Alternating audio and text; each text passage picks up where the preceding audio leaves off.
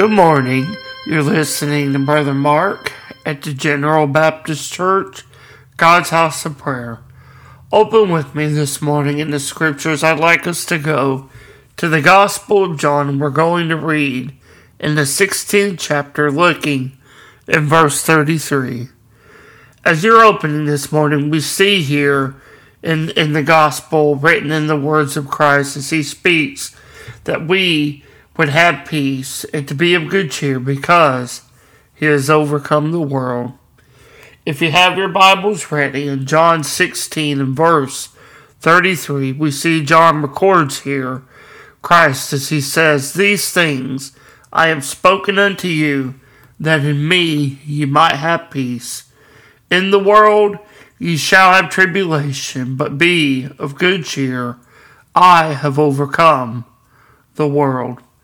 As we look at this scripture this morning, we see how the Bible clearly illustrates to us the extent, what to the extent that Christ came into this world and overpowered the bondage of sin and that and the bondage of sin that is in our lives.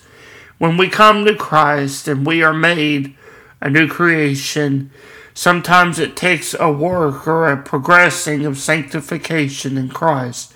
But Christ gives us power over the bondage of sin. It also demonstrates, speaking of the scripture, how Christ overcoming the world and its troubles means we don't have anything in this world that can hold us down. The Apostle Paul writes that there is nothing that can separate us from the love of God in Christ Jesus.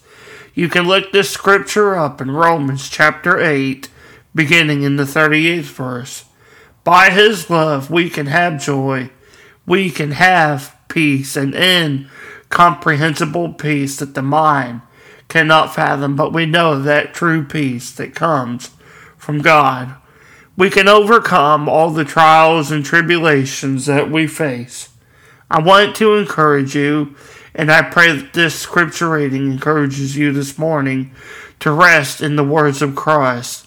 Let us be filled with cheer, and for that joy, let us be filled with cheer that comes from the joy of the Lord. I pray that this scripture and this reading is a blessing to you this morning and that you would be encouraged and, and uplifted in your spirit to God. And I pray that you have a blessed day. God bless.